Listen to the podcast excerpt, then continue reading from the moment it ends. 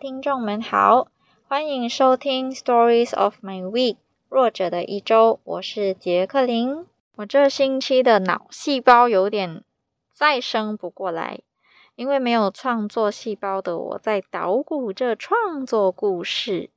为什么突然会有此意呢？那要从我怎么认识 Podcast 说起啦。其实我认识 Podcast 的时候是在两年前。有时候想做运动，就会想听一些东西，可是又不想听歌或者音乐，那怎么办呢？当时 Podcast 也开始呃盛行，就在有一次偶然之下看到了喜马拉雅 APP 的广告，让我眼前一亮，马上就点击下载了下来。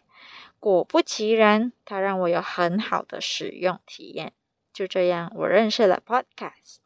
当时我的孩子还未满周岁，虽然说小家庭的经济来源还算稳定，但是我有想自己赚钱、自己花的想法。可是孩子还那么小，如果我选择出去打工，孩子就必须找保姆来照看，找个保姆也需要一笔钱呐。因此，我想了很多可以赚钱，同时可以照顾孩子的方法。代购、微商、YouTuber，我都想过。代购、微商，我没有信心，也不想做。YouTuber，没自信露脸，也不知道要做什么主题。直到听到了 Podcast，我最常听的就是说故事的节目了。没错。就是适合给小孩子听的短篇故事，不论是奇幻的、真实的、激励的或寓言故事，我都很喜欢。那听故事和读故事的差别就在于，一个可以边听边做事，一个就必须放下所有工作，专心的读。虽然说放下工作，专心边读边幻想故事画面，可以让你暂时脱离现实。是个不错的选择，但是在现在这个时代的步伐越来越快的情况下，很多人都开始选择了听书。就好像我前段时间买的一本英文儿童故事书，到现在我只看了第一页。不过我得诚实，我不是因为时代步伐加快，而是读书和游戏之间，我选择了游戏罢了。卡卡，所以听了一段时间的故事类 podcast，我有了一些念头，或者说有了一个方向。我自认声音还不错听啦，再加上我每次看书都很喜欢念出声，喜欢挑战自己的咬字标准度，于是就决定往这方面发展看看，便开始搜索有关只需要用声音的工作。其实，在喜马拉雅 APP 里有一个类似可以让你加入成为他们 Podcaster 的选项，但是由于我所在地就是新加坡，并不支持该选项，所以也就作罢。当时完全没有想过要自己开创频道，做自己的节目，以为那都是有一定的经验与知名度的人才可以做的事情。所以我只是想找个雇主，雇佣自己，然后可以赚点外快。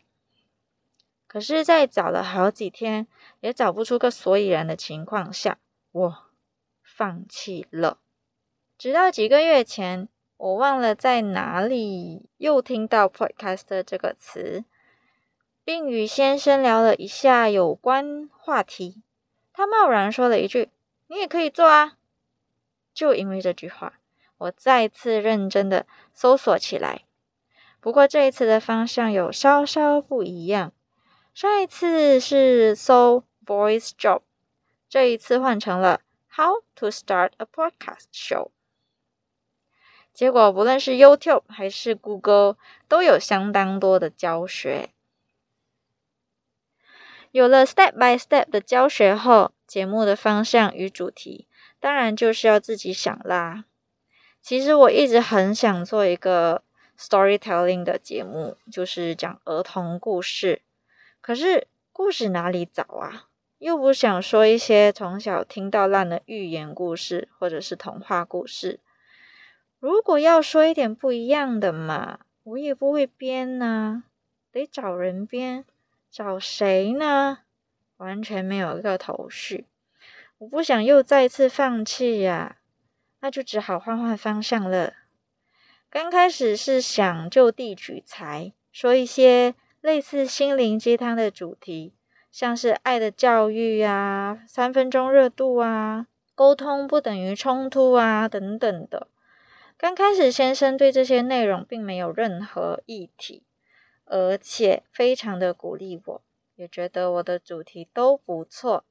却在一次聊天的时候，他提到了现在心灵鸡汤的文章以及书籍泛滥的时代。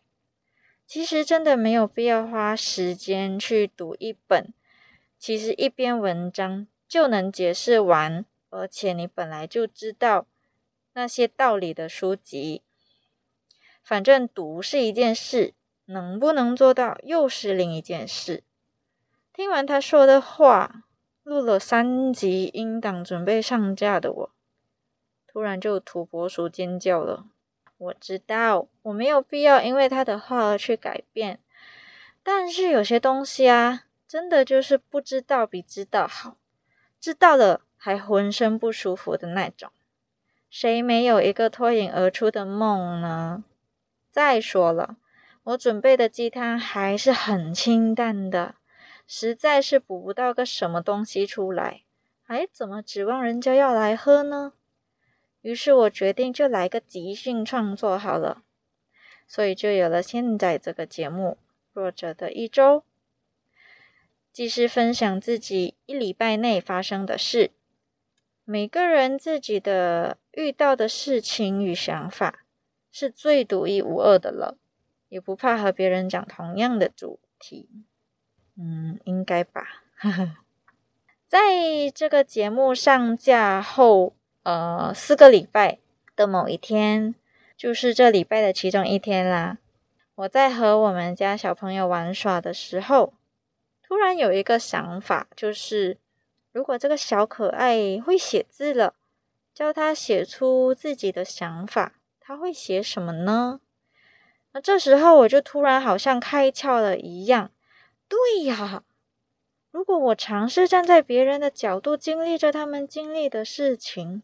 我好像就可以自创一些故事出来了，不是吗？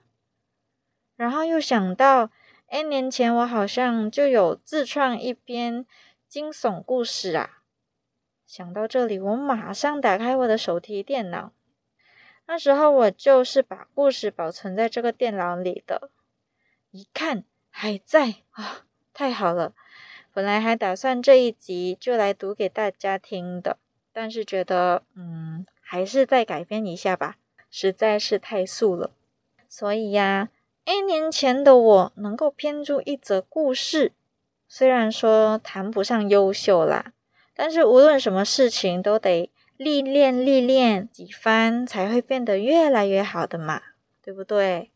再想想，很多创作人也是刚开始自创，后来知名度提升，慢慢越来越多人投稿。或是认识的人都纷纷分享了自己的故事，从中得到灵感，才创作出那么多好作品的呀。加上我的生活可能有一些些的枯燥，好像没什么太多有趣的事情可以分享给大家。所以如果另外开创一个节目，陈述一些自创故事，也不怕侵犯版权。挑战专业的陈述方式来说故事，好像也不错啊！大家就敬请期待我的副节目，叫做《弱者之说故事》系列吧。没有意外的话，会在下周上载。不过，我第一个陈述的故事是属于惊悚类的，也就是那所谓 N 年前自创的故事。惊悚程度嘛，应该会是初级的，因为不会有音效，内容也比较一般。只是想，既然有一个现成的故事了，就先分享看看。那如果你不喜欢惊悚故事的话，可以直接跳过下一集吧。除了以上比较烧脑的事情以外，我还想再分享一下我这礼拜遇到的几件事情。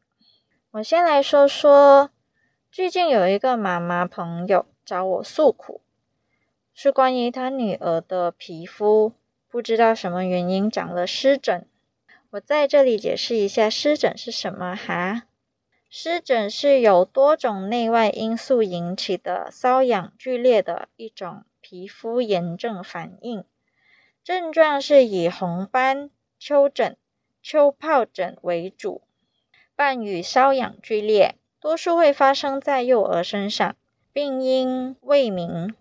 我这个朋友呢，自己也是个轻微的过敏性皮肤病患者，吃了什么东西就会皮肤出现异状，所以当他发现女儿出现了这种情形，免不了有一定的担心。他担心，如果以后女儿跟他一样的皮肤病，就有很多东西不能吃或者碰了，营养不够，咋办的呀？好多山珍海味都可能吃不到了，真是太令人沮丧了。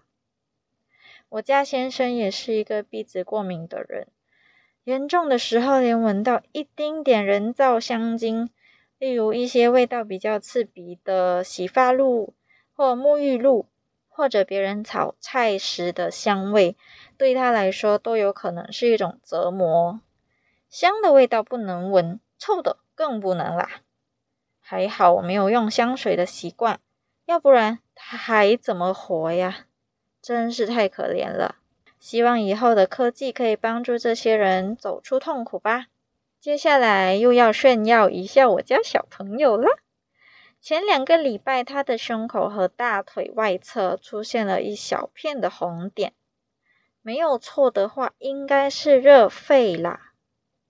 我前面有解释了湿疹，那我当然就得解释一下热痱是什么了。通常会发生在天气热、汗多而且蒸发不畅，导致汗孔堵塞。汗管破裂、汗液外溢、渗入周围的组织所引起的浅表性炎症反应。奇怪的是啊，我家小朋友的胸口范围虽然会流汗，但通常都不多，就是薄薄的一层。可能有穿上衣的关系，汗还是蒸发不畅，因此而引起了这个痱子。可是。大腿外侧那一部分，我就不太理解了。没有出门的话，我都只给他穿纸尿布。大腿的全方面都是暴露在外的，那是什么原因引起的热痱呢？过了几天，依然不见情况好转，反而范围还扩大了。我和先生就决定带他去看一个医生，拿个药，总比什么都不做强吧。虽然见了医生，但我还是不知道什么原因引起的热痱。因为医生讲解多久，这小子就哭多久。为什么哭呢？你们就还是别问了。幼儿的情绪有时候就像女人的心，猜不透。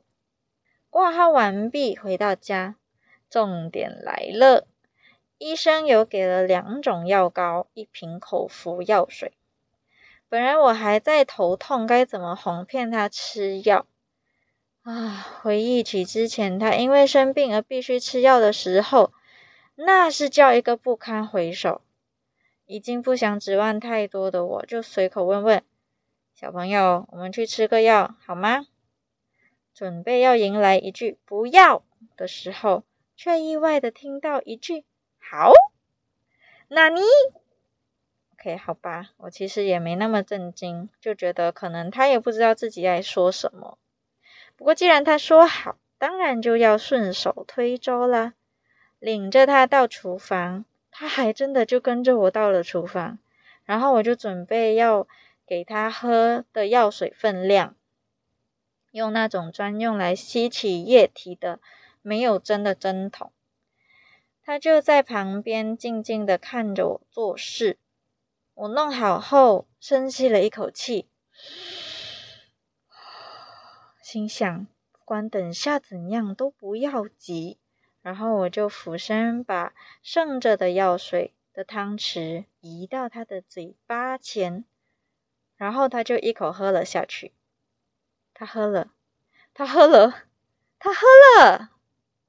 我的小心脏开出了一朵花，而且他喝了后还没有一点恶心的表情，诶，还连续三天六次，没有一次例外，是好喝吗？我不知道，我只知道我闻到的味道就是那种虽然甜甜，但是会让人作呕的药水味。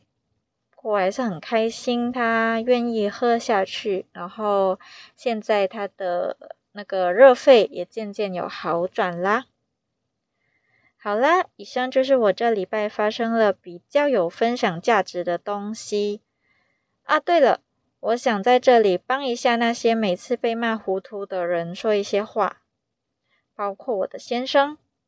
我是一个向来做事都算是完美主义的人，就是那种做的东西会再度确认有没有瑕疵的人。但是自从我开始做了 Podcaster，事情就不一样了，脑子会一直想着要以什么方式呈现，稿要怎么写，要说什么。自然而然的就没办法专心做手上的家务，或可能是别人在问你话的时候，都会是全然不知的那种状态。甚至有一次我在准备奶给小朋友喝的时候，放了开水，没有放奶粉，我就把瓶盖盖了起来，开始在摇晃。还好我只摇了两秒就醒了。虽然这样的状态有时候可能会带来危险。但是我想说的是，不要再骂那些糊涂的人了。第一，他们也不想这样；第二，他们不是脑袋里空空而糊涂，反之，他们是因为有太多东西要想。嗯，我不确定别人是不是这样，但至少我和我家先生是这样啦。好，节目的最后，我来抛问题喽。这集的问题是：如果一个资深心理医师被绑架，你觉得他能不能自救逃走，或者是帮助警方逮捕嫌犯呢？到我的 Facebook 或 Instagram 留言分享你们的想法哦。谢谢大家收听，我是杰克林，下集再会啦。